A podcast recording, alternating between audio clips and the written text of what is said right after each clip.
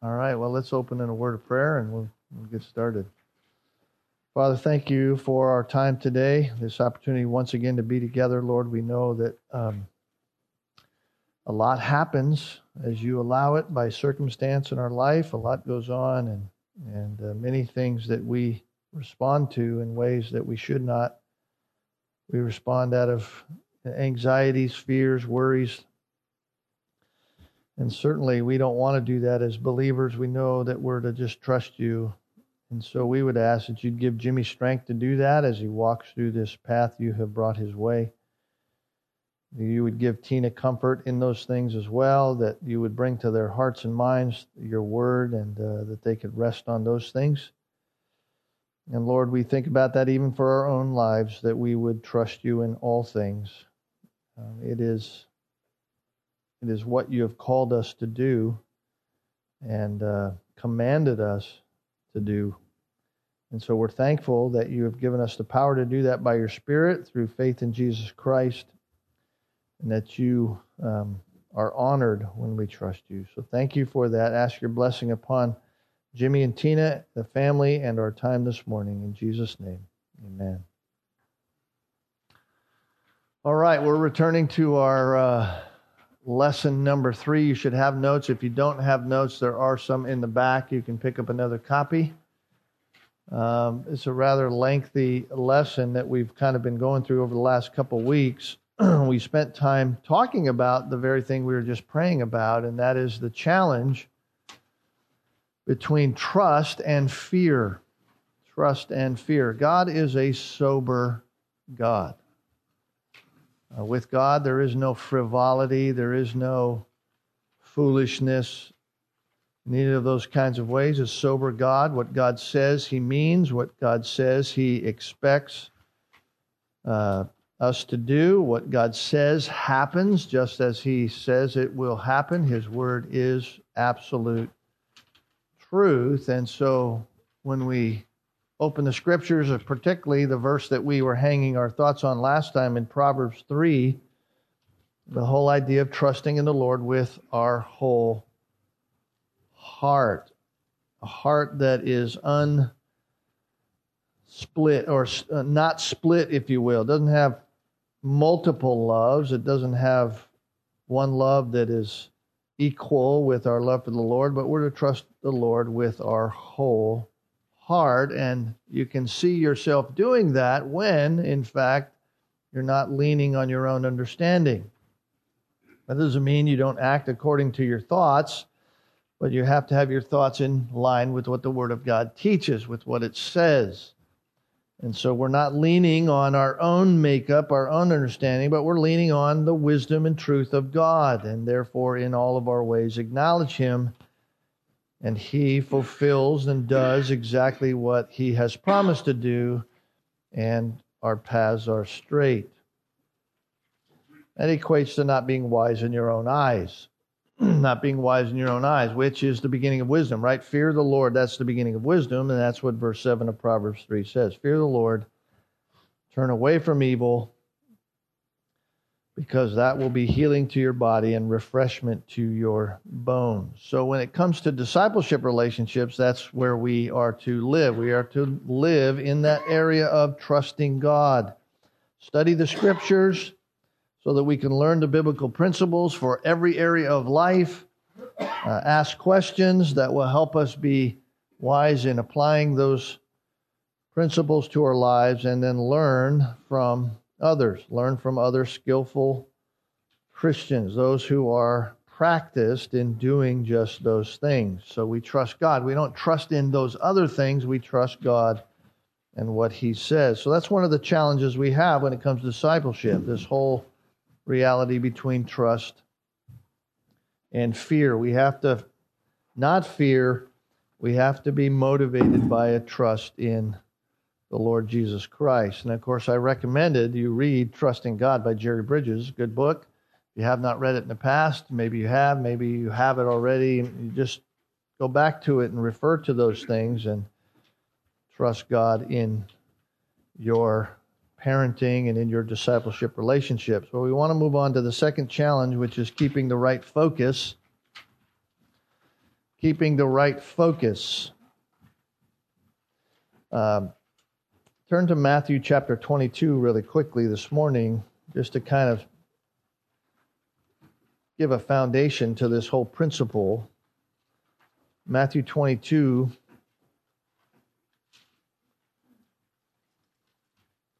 Of course, Jesus is dealing with the Pharisees on a continual basis and the Sadducees, those who said they knew the law. And Jesus says in verse 37 You shall love your, the Lord your God with all your heart and with all your soul and with all your mind. This is the great and foremost commandment. And the second is like it you shall love your neighbor as yourself. For on these two commandments depends the whole law and the prophets basically the foundation of the entire Old Testament and the outworking of those principles is the New Testament. So the entire scriptures are founded on these two principles love God and love your neighbor. Now, if you go over to Matthew 23, you see really Jesus' condemnation of the scribes and the Pharisees and how they lived, what they did. These are the people who are supposed to be discipling others. And they, Jesus says to the people, right, the scribes and the Pharisees in verse 1, having seated themselves in the chair of Moses, therefore all that they tell you, do it and observe, but do not do it according to their deeds. For they say things and do not do them. And what do they do? They tie up heavy loads and lay them on men's shoulders but they themselves are unwilling to move them with so much as a finger. So you have this contrast going on with the principles that Jesus had just given in the previous chapter. Love your love the Lord with your whole heart and your neighbor as yourself. And here they are saying, I love the Lord God, and yet certainly aren't expressing their love toward one another in any kind of way except making life harder. Well, I, I, bring that up as a foundational thing because that's sometimes what we do when we are parents or in discipleship relationships. We become like Pharisees. We become like those who say a lot of words and yet we we create systems. We create um, additional answers or or more answers than what the Bible actually calls for. So we create systems by which we we decide to live, try to live, and others in the same way because we go back to the previous principle. We fear or we're frustrated. And so we we create methods for our own discipleship and methods for our own parenting that are really pharisaical. They're really heavy loads, burdens placed upon even our own children. And oftentimes, when we do that, if we have some outward success, as we might define it, we become, uh, we, we get this false sense of confidence. We start to convince ourselves that we actually are doing the right thing. Because after all, look at my life. My life seems to be okay. And we substitute the things of God, the things of the Word of God, the faithful application of the Word of God, we substitute all of that with our own Pharisaical system that seems to be producing everything that we want to produce or everything that makes us comfortable. So we have a, a wrong focus. In parenting and discipleship, what the Pharisees were doing is making their the following after God, this idea of religion, and we do this in the Christian faith, we make the Christianity sometimes, when we think about it, more complicated than it needs to be. And we do that in parenting. We make parenting this complicated system, or even discipleship, regardless, this complicated system that we have to follow A, B, C, D, we, we find products and books and things like that that give us the answers to A, B, C, D, whatever that might be in our minds, and we rather than turning to God, and therefore we create this complicated system that we have to follow in order to get a product that we've decided must be produced. And this happens all over the place in the in the evangelical community, in the Christian community. We do it with evangelism, right? You some of us think we we we can't evangelize somebody because we've never gone through an evangelism class. We don't know the four spiritual laws or the Romans Road or whatever other program that's out there called evangelism. We don't know the Master's Way or whatever. And so we think we, we can't evangelize. I can't tell somebody because what if I get a question I can't answer? What if somebody does something that, that I don't, that's outside the program? Rather than simply just telling people, like the guy in John chapter 9, I, I don't know what happened. All I know is I was blind and I see, and Jesus is the one who did it. We do it in counseling, we do it in you know, if you don't pray this certain way or at this certain time or in this kind of thing, then you're not a real good Christian. And we make it more complicated than it has to be. But it is rather simple. It is rather simple. This whole idea of discipleship, this whole idea of raising children. And it's really based upon the principle that we looked at from the very beginning Ephesians chapter 6, verse 4. It's not simplistic, but it is simple, right? Bring them up in the nurture and admonition of the Lord. That's the simple principle. Now, that has implications that are far reaching in all kinds of areas, but that's the principle. You want to know how to parent? There you go. You want to know how to disciple? There you go. Bring them up in the nurture and admonition of the Lord. So, challenges that come up when it comes to our parenting only are there in order to help us be dependent upon God.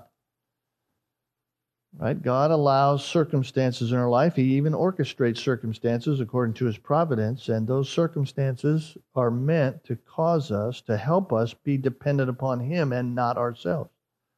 Not on our own little systems, not our own little pharisaical ways in which we create systems to, to live by. Now, I'm going to give you the secret to the Christian life. You want to know what the secret is to the Christian life? Everybody wonders that. What's the secret to this thing called Christianity? I'm going to give it to you. Ready? Here it is simple dependence upon God. That's the secret to the Christian life. In every area of your life, every waking moment, simple dependence upon God and His Word. That's it. Doesn't matter what area of life you're thinking about, whether it's your parenting, whether it's discipleship, relationship with somebody else, whether it's work, whether it's your finances, whether it's marriage, whether whatever it is, simple dependence upon God and His Word. That's the silver bullet of the Christian life. You don't have to find that in a book somewhere. God has given it to us. It's called His Word. So, so when it comes to challenges in the Christian life, when it comes to these challenges with our discipleship relationships, um, having the right focus is key. Having the right focus is key. We need to be focused on what is right, and that's the Word of God. Well, there's another focus to keep in mind.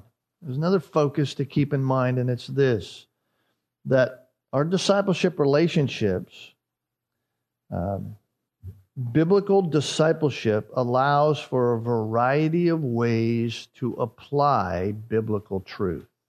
When you think about your own, you parents who have kids still in the home, you think about your own parenting, or you grandparents who, who spend a lot of time with your grandkids, and you think about trying to help out in those ways we have to remember that when we think about biblical parenting, it allows for a lot of different ways to apply biblical truth. In other words, there's not just one way to, to bring your children up in the nurture and admonition of the Lord. And your way is the right way, and everybody else who doesn't follow that way can't be good Christian parents. And oh, I can't believe they do what they do. you know, because we wouldn't do that. This is the way it's supposed to be done. No, when we deal with matters not specifically addressed in Scripture, okay, we talked about these um, when we were going through Romans, right? Areas not specifically directly commanded in Scripture, not addressed in Scripture. We have to be governed by love, right? Matthew 22 Love the Lord your God and your love your neighbor. So love has to be this principle that operates all the time in those things, as Galatians 5.13 even says. And then defer. Have the principle of deference um, to others, right? Because our personal preferences, that's really what they are when it comes to these areas. Remember, I said when we were studying through Romans that not every issue is a gray area issue? Remember, I said that? We sometimes elevate it to those things because we make it a spiritual issue. That if you're not doing that, you must not be a good Christian or you're not doing what God requires of you. We make them those issues, but Paul was speaking of specifics there. People had highlighted the idea of meat being sacrificed to idols as this big spiritual issue. If you eat meat sacrificed to idols, you're not following after God. But the meat itself wasn't the issue, it was the conscience of those people in reference to those things.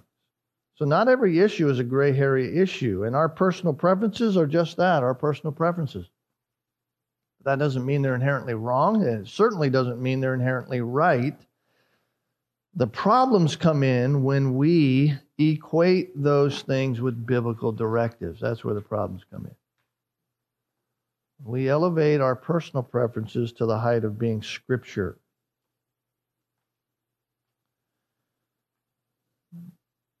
I remember when I was in seminary, I had one professor that we were talking, it was a theology professor, and we were dealing with theological issues. And he said, Well, you can think that way on that theological issue, but, but when you do that, you're stepping outside the leather.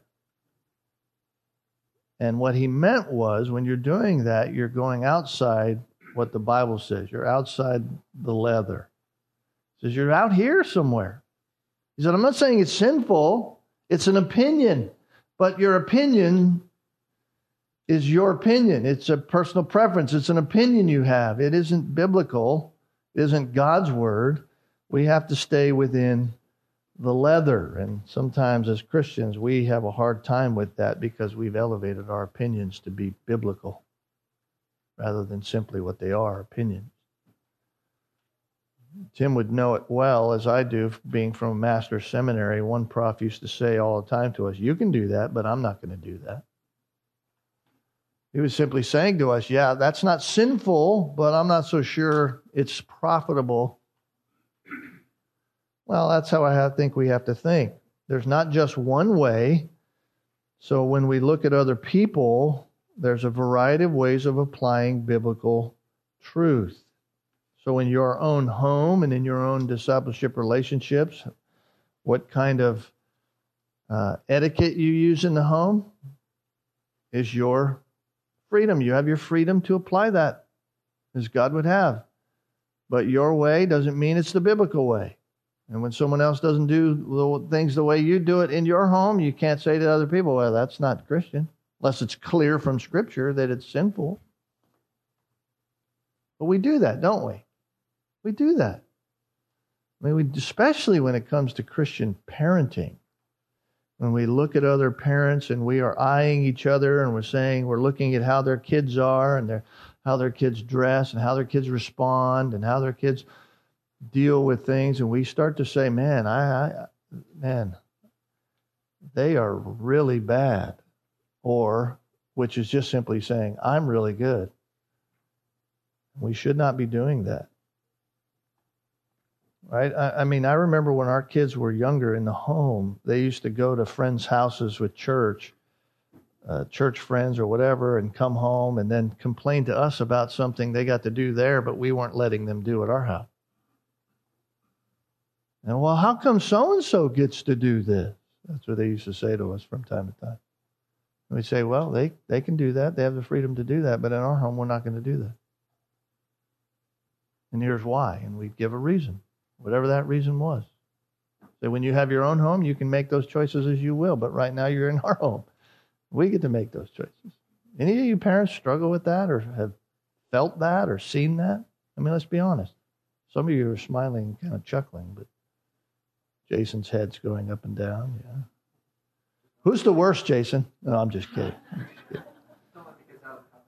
What's that? Just don't let the kids out of the house. Exactly. Tie them up, you know. You know. Somebody used to say to me sometimes, I used to kid, but they used to say, How how how do you do deal with your children? I said, duct tape. With a straight face, you know. They'd be like, Really? It's a wonderful tool. You know? Exactly. If you don't tie them up, they're going to tie you up and put you in the pot. Yeah, Colin. What what you just said about after you say, no, we don't do it that way, and then you said you explain why. I think that's where some parents tend to go wrong, is they, they don't give the explanation, they just leave it as, I'm the boss, you do as I say, which works good up to around age thirteen or fourteen. And then it can lead to a, that, that age of more serious rebellion than if there had been dialogue earlier. That's true. There, there's a need for dialogue, and and um, I think you do well if you could use "do as I say," not just do it because I said so, and it hap- and it and it's good up to thirteen. That that's great, Colin. I, exactly. Just say like six. Tim, you were really good to follow your father like that. You know, because yeah, back. We, we just have to be careful even just with, um, when we're giving them instruction of why, remembering that th those are preferences too. Right. We decided in our home that we're not gonna do this, but I can't open up and say, thus say it in First Corinthians. Right. Because a lot of that is, you know, just the way that we've chosen to raise our family and the, and the things that we're not allowing in at this time. Right. And, and just because someone else allowed it into their house didn't mean that, um, that they were sinning or, or that we were the unfun parents for that matter, you know? And so, um, often explaining it to your children is, is an understanding of we're making these decisions for you now, um, because this, we've just chosen not to participate in this. But there's, uh, you know, ever since time began, I'm sure there's there's a um, a, a sizing up within, you know, well, they do this over there, you know, and and they're more spiritual because or have the tendency to be seen that way. Or less i think it goes even more so they're less spiritual because they don't or because they do do that Sadly, it's not even um, it's not even said. It's just an unspoken um, looking down the nose of one another in the church. You know, um, I mean, there's a lot of areas that that that covers. And, and when you're when you're explaining those things to your young disciples in the home. You have to ensure that you're explaining them in such a way that you're not implying that those families are less spiritual than you are. You know that there is a freedom that we have that god has given us in certain things. And yet here's the reason why we're applying that. Oftentimes parents uh, who say uh, just do what i said aren't doing that because there's a danger, immediate danger, and they don't have time to explain it, or there's some reason why they don't have time to explain it. They're just doing that because they don't have a reason why they're doing it. It's inconvenient for them, for that child to ask, or whatever. And so they just say, Listen, I said it, so do it. But they don't really know why they're doing it. And so you have to check your heart before the Word of God. Russ.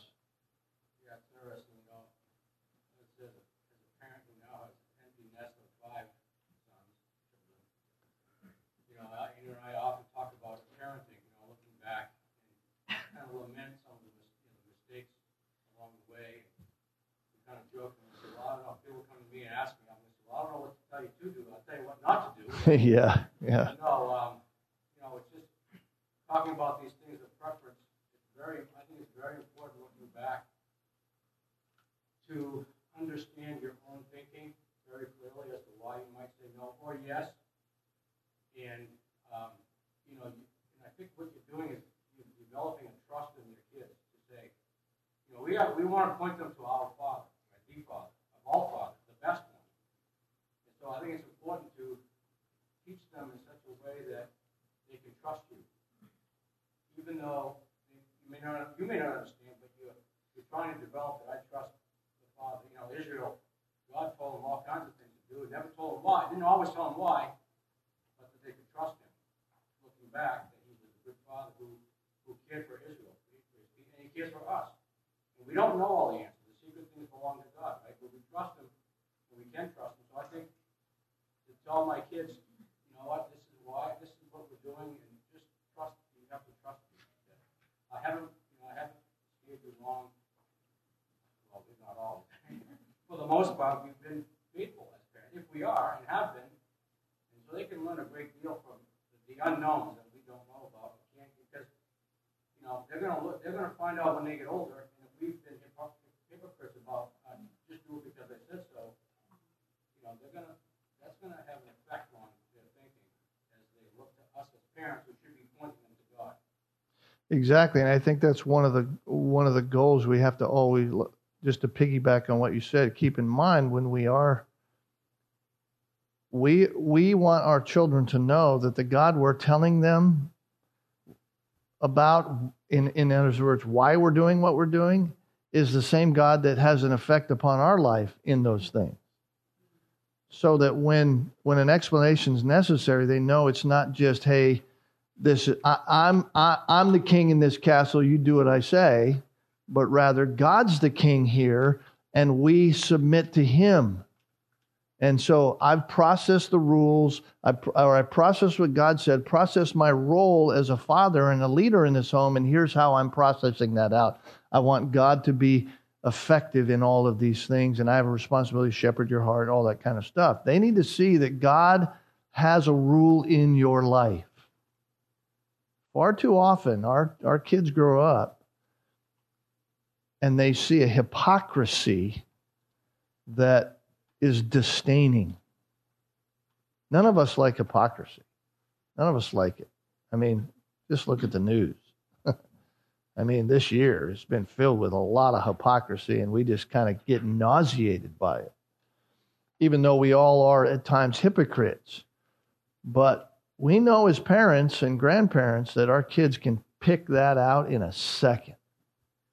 They know if this word of God has effect and power in my heart. They know if I'm willing to say, I'm sorry when I did something wrong, or if I only required it of them, because that's what the Bible says. You, you need to go and, and make things right. Well, you never do.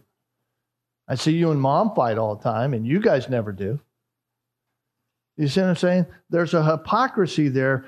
And what we're trying to say to them is listen, all these rules that we have in our home are based upon a processing of the truth. A processing of the truth.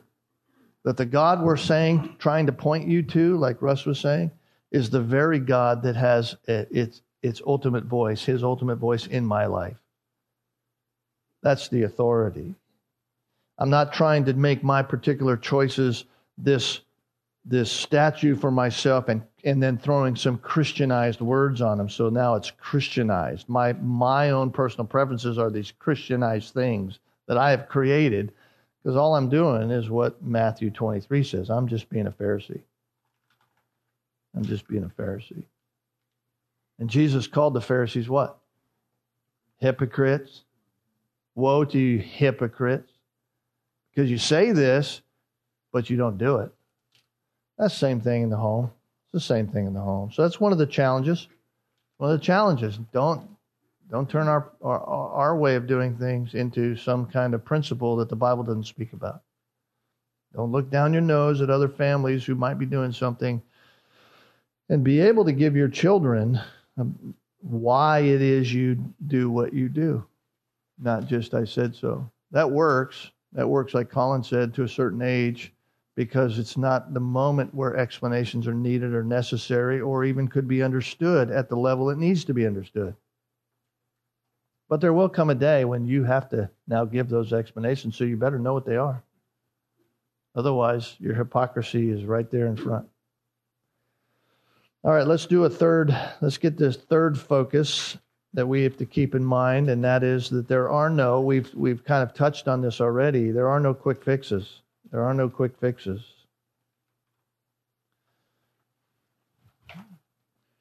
right? We short-term solutions are are oftentimes what we're looking for in a particular issue, but but really discipleship, regardless of the relationship, be it in the home or otherwise, is a life on life for a lifetime relationship.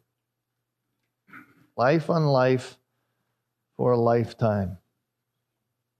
That means we who have grandkids are not finished in the process of discipleship. We can't just sit back and go, okay, I'm done. No, you're not. It's Just a different way. It's a different, different area, different perspective. Uh, but you're not done discipling. If you have no kids, you're not done discipling because you have relationships in with others in your own family.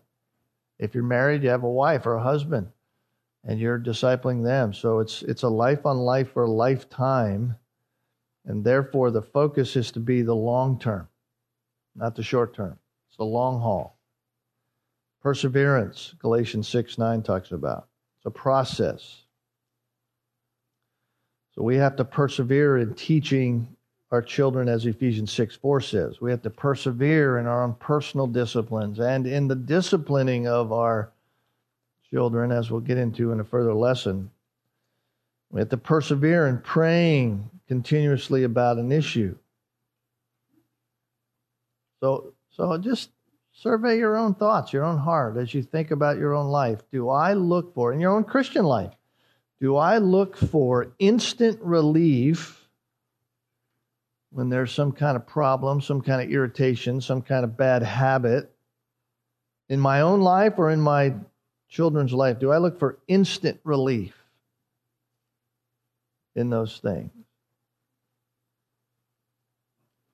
Do I seek quick fixes?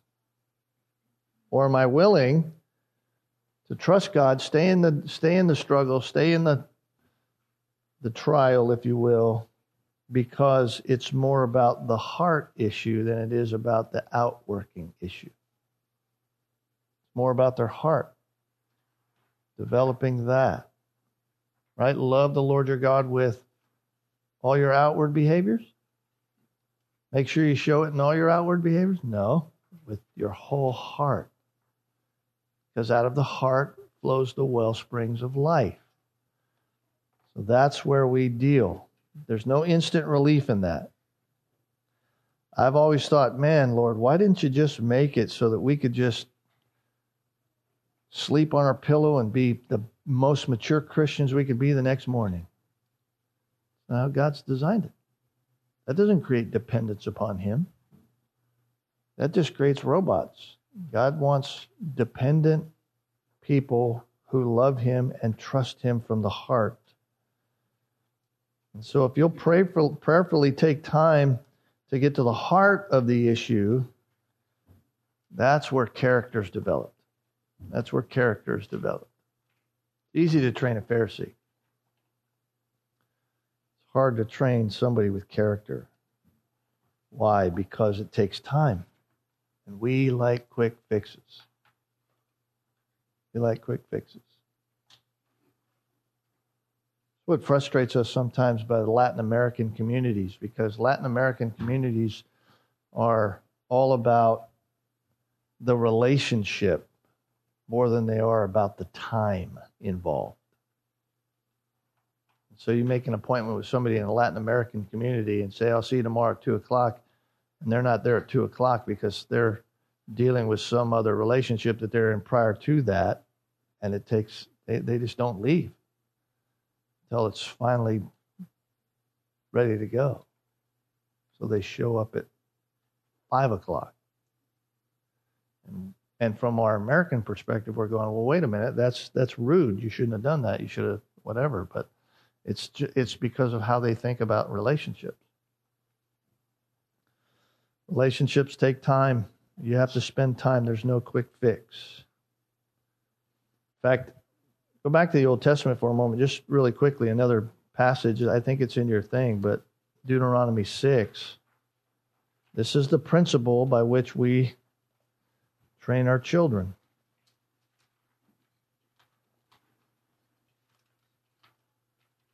God telling Israel, Deuteronomy 6, verse 4 Hear, O Israel, the Lord is our God, the Lord is one, and you shall love the Lord your God with all your heart, with all your soul, with all your might.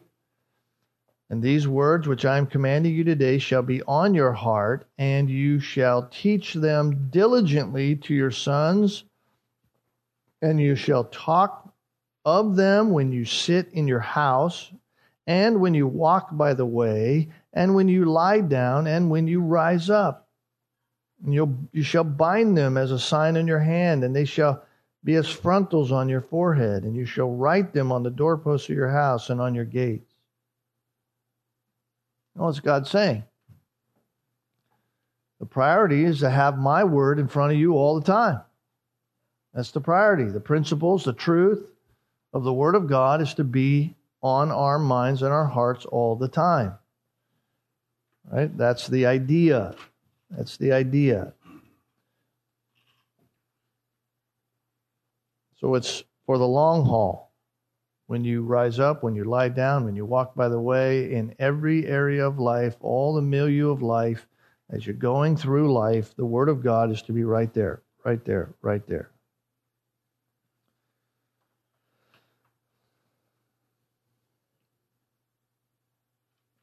Galatians 6 9 says, And let us not lose heart in doing good, for in due time we shall reap if we do not grow weary. So even when little Johnny or little Mary or little Fred or whatever doesn't seem to be getting it, you continue to do it because God said to do it. Tim. Uh, it's interesting when you look back at that passage in Deuteronomy. Yeah. Um, obviously, that is God communicating through Moses to the, the nation of Israel as preparing to go on to conquest the land. Mm-hmm. And when you fast forward to the book of Judges, at the end of this, um, or in the second chapter of the book of Judges, at this point, um, it says, all that generation were gathered to their fathers. So that's the generation of the conquest. That's the generation that Moses was speaking to in Deuteronomy. That, Moses, that generation dies away, and it says, there arose another generation after them who did not know the Lord or the work that he had done for Israel. And the people of Israel did what was evil in the sight of the Lord and served the Baals. They abandoned the Lord. Uh, that I, I think that is a direct indication that they didn't do right. what Moses was talking about in Deuteronomy chapter 6. And what you see is the result of a failure to do that is that quite literally everyone does what is right in their own eyes. Because they did not fundamentally know the Lord or even the things that the God had done for Israel. It was foreign to them. And so they just did whatever was subjectively right. And I think you see that today that people do not know the Lord or what the Lord has done for them, and so they just do whatever seems right to them. No acknowledgement of God at all. And again, it goes back to the idea of results, right? We we don't control the results, right? So it's not about I'm going to do this so that the nation will obey or so that this family will be righteous and seen as righteous. The issue is an individual issue between us and God, right? In other words, God's the one who gets all the praise for any success and and and we are held accountable for our failure to be dependent upon God individually. And so we what we are teaching our children, what we are teaching our families is not, hey, listen, if you do it this way, there'll be this product at the end that you will receive. And so you become this Pharisee, and everybody who doesn't do it, you see what I mean? It's the issue of my heart before the Lord. I'm going to do what God has called me to do simply because God has called me to do it, and that honors Him. Now, God has made promises, right? Trust in the Lord with your heart. This this will this will be straight paths for you, and all these other kind of promises that God has made. But the guarantee, the the reality of that is not to do it in order to have a certain result. The order, the reason to do that is simply because it honors God. It shows that we love God with our whole heart, mind, and strength. We have to be careful because there's a subtle balance there. Because, right, was it Was it the parents of Israel and their disobedience? Was it their fault that their children were that way? That the children did what was right in their own eyes? Was it their fault? No, when they stand before God, He's going to say, Why didn't you follow me? Well, my parents never told me about you. The parents are going to be held accountable for that. But God put it in the heart of man to know Him, right? So there's a responsibility there individually. That's my point. My point is, our kids cannot rise up one day and say, Well, gosh, I don't know God because, in other words, you are the reason. Now, I may be a contributing factor to that. God has given me responsibility and requirements to do that, but the product of them knowing God is them before God. That's all I'm trying to get at, Susan. So that's the same principle with Adam and Eve. Right. Because Adam said, hey, it's not my fault, God, it's that woman you gave me. Right. And Eve said, well, it's not my fault, it's. Right. It's a serpent that deceived me. Right. In the end, each of us are responsible for the action based upon the information we're given. We're responsible. Ted Bundy, who killed multiple people, is not excused from that because, really, in a literal sense, his father put cigarettes out on his arm when he was a kid. You cannot say, Judge, I, I, I killed these people because my father treated me abusively. Agreed, your father treated you abusively, but that doesn't give you the right to treat others abusively and to make that choice. How many of you are first Christians in your family? Look at all the hands. Were your parents responsible for that? You grew up in a, in a home that didn't know God. And yet here you are, Christian. We don't blame our parents for that, but we blame them for all the bad things. We can see we can't do that. We have a responsibility. So, yes, it's true, judges, those people did what was right in their eyes, and there's a there's a there's a a reality that that some of those families, and maybe even categorically, those families didn't do what Deuteronomy six said. And they'll be held accountable for not doing what Deuteronomy 6 said, but everybody out, the outcome of that will be held responsible individually. And that, that pendulum, we have to be careful because that pendulum swings both directions, right? That we can we can get to the place where we go, okay, well, you know what? The heck with it. I'm I'm not going to even do anything because the outcome's already it is what it is, and I'm not going to be held responsible for the outcome because I don't want to be a results oriented parent. Or we can go the other direction and become a Pharisee. So we have to keep the balance. We have to just say, look, I'm going to do what God wants me to do because it honors God. It honors God. Let God deal with the results of all that. So, so being a discipler, a biblical discipler, a biblical parent understands the limitations of that influence. It understands the limitations of that influence. We have influence, but we cannot control the results. God does that. God does that. God's the one who completes the work. So our responsibility is just like we said a few weeks ago, just to be faithful, do what we know is right. Do what we know the Word of God says. Be convinced, convicted about that. Do what's right, and do it with the right motives. Right? We can't change the heart of our children. We can't change the heart of a disciplee. God does that. God does that. Does that by His Spirit working with the, through the Word of God in accordance with His perfect will. God does that. Faith comes by hearing, and hearing by the Word of God, right? It's the Word of God. It's the power of God unto salvation. So we don't do that. We just need to live the Word, teach the Word, and ultimately our disciples are responsible and accountable to God. It's hard to do, especially when they're choosing not to follow the instruction they've been given. That's really hard to do. because we have a tendency to say, well, it's not working. I've done that, but it doesn't work. I mean, this is the whole issue I brought up before about church discipline in churches today and evangelical churches today saying we're not we don't do church discipline because it doesn't work. It doesn't work. God's not interested. God's the one that handles whether it works or not, whatever that means. The fact of the matter is, it's commanded.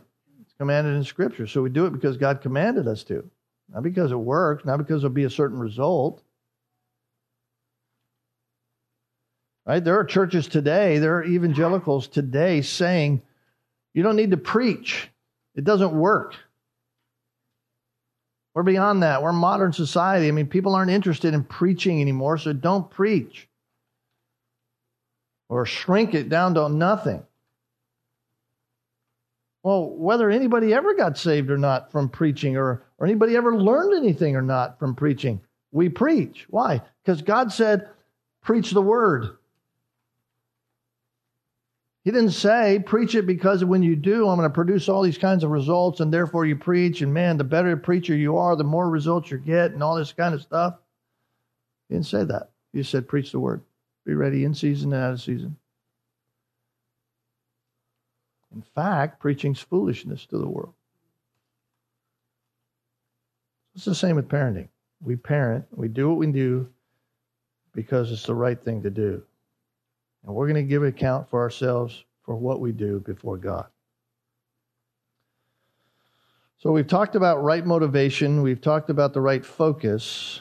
Now let's talk about the right balance. The balance. Every issue in life is an issue whereby we need balance. We need to have not be overboard in one direction or another, and it's easy to be out of balance And so, what do we want to watch for? What do we want to watch for? Well, we want to be balanced in this idea of what is external and what is internal. External and what is internal.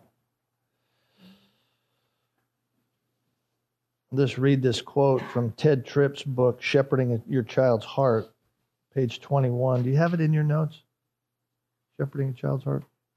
No? Is it there? Okay. Well, here it is on page 21. A parent can simply focus on the external justice and fairness involved in a fight over a toy and simply decide who had it first or get to watch uh, or get a watch to time them each for a turn. That might help a two year old whose reasoning is limited but children need to be patiently and lovingly led to learn to give up their rights and prefer others in love, not just take turns. So there's there's an example of having a balance between the externals and the internals, right? In a small kind of way, in a little problem in the home. You got kids fighting over something, and that's what we typically do. Who had it first? Okay, you get it. You know, that's quick fix easy, gets the trouble beyond us. It's not long term focused vision on the heart. It's all about, it's all about, listen, whoever's quickest to the item gets it. How many of you done that with your kids with food, right? There's a piece of cake or something, and you say, okay, this is for both of you, and it, it isn't cut yet. And we say, okay, you cut it we give them the privilege to cut it because the one wants the bigger piece, right? So they make they get their little measure around. I mean, they're trying to be exact. All we're doing is saying, listen,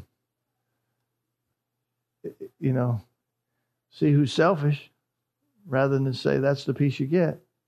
Be thankful that the Lord gave you any.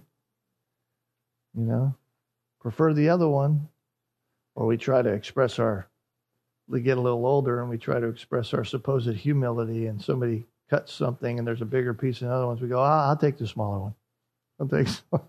we don't we do that? It's kind of funny. Our hearts may be right. I don't know, but it's just a funny dynamic in the in the world and how we think. Well, our kids do that all the time. Again, we don't want to train Pharisees. We only look on the outside. Say, well, the outside's clean. Well, I gave this. Well, I did this. I followed all these little dynamic rules. I must be good. No. Pharisees were outside clean, but inwardly they were corrupt. So we, we don't want to we want to have a balance. We don't want to equate adherence to some external requirement with with an internal change of heart. This happens in evangelism a lot, right? If you you hear it sometimes in, in the whole issue of easy believism, if you sign this card, if you come forward, if you pray this prayer, if you do all this stuff, then you're a Christian. The external act is equated as if it's this internal change. That's not necessarily true. How many of us know people who have professed Jesus at one point but now walk as if they don't know Jesus? We don't want to do that. We don't want to have these external regulations be equated with an internal assumption of reality. Um, because, in one sense, external things, external controls, have very little to do or even nothing to do with the final outcome of what's going on in the heart. Right? Paul was very outwardly religious, wasn't he? I'm a Pharisee of Pharisees. I'm of the tribe of Benjamin. I'm a Hebrew of Hebrews. I mean, I am the guy. When it comes to the law, I am blameless. Nobody can point a finger at me and say you're not doing it right. Externally, everything was, all things were banging. Yet internally, he was as dead as the next guy. So we can't equate those externals with internals. We have to have a balance in that. We have to be careful with that. Just watch yourself. Watch watch how you think about that. Challenge yourself in those things. Are you equating the externals with internal realities? When your children profess faith in Christ, are you immediately assuring them that they're saved, or are you saying, okay, now let's begin to walk and grow and see a growth in the Lord? Because Sanctification happens over time. You know, um, sometimes that's our goal. We just want little Johnny or Harry or Mary or whatever to pray a prayer, and we get them to pray a prayer. I know my wife has taught kids for years down in Sunday school here and other places, and, and inevitably you can ask a, a class of her kids to say, Does anybody want to go to heaven? Does everybody want to go to heaven? And every kid will raise their hand. Of course they do. Well, then pray this prayer. Every one of them would pray. I mean, they're saved. It's the same with, with rules and things like that in the home. So we want to be careful with that. Uh, secondly, we want to have a balance between freedom and responsibility. Freedom and responsibility. there was a when I was a kid, my father, as we were growing up as kids, used to used to talk about privilege and uh, responsibility. In other words, with greater responsibility or with greater privilege came greater responsibility. And I remember my kids when they were younger oftentimes would say, But dad, don't you trust me? And I would say to them oftentimes, Well, I trust you to do certain things, but there are other things I don't trust you to do, particularly before they got to be able to drive and things like that they would say certain things about, don't you trust me? I said, well, yeah, I trust you to be able to shower yourself and clean up your own room, but I don't trust you to drive the car because you don't have the responsibility. You're not trained in that yet. So there's a balance between those things. There's freedom to do things with responsibility that comes with that. Don't be too quick to give freedom. Don't be too quick to give freedom. You know, my, my wife grew up in a home where she had far too much freedom far too early as a kid.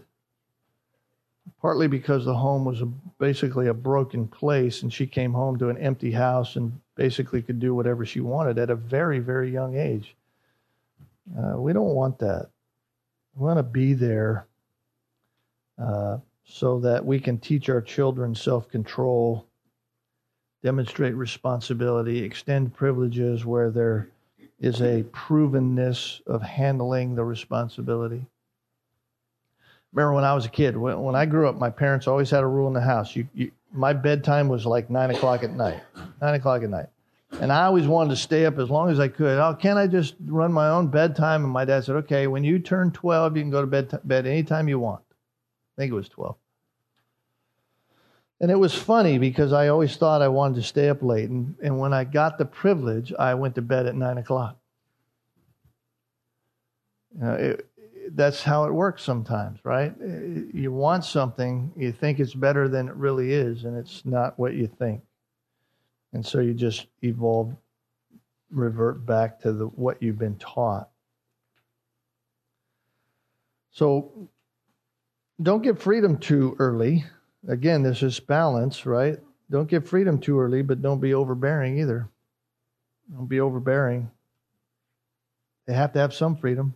We heard a lot of terms today helicopter parents, um, not letting somebody fail.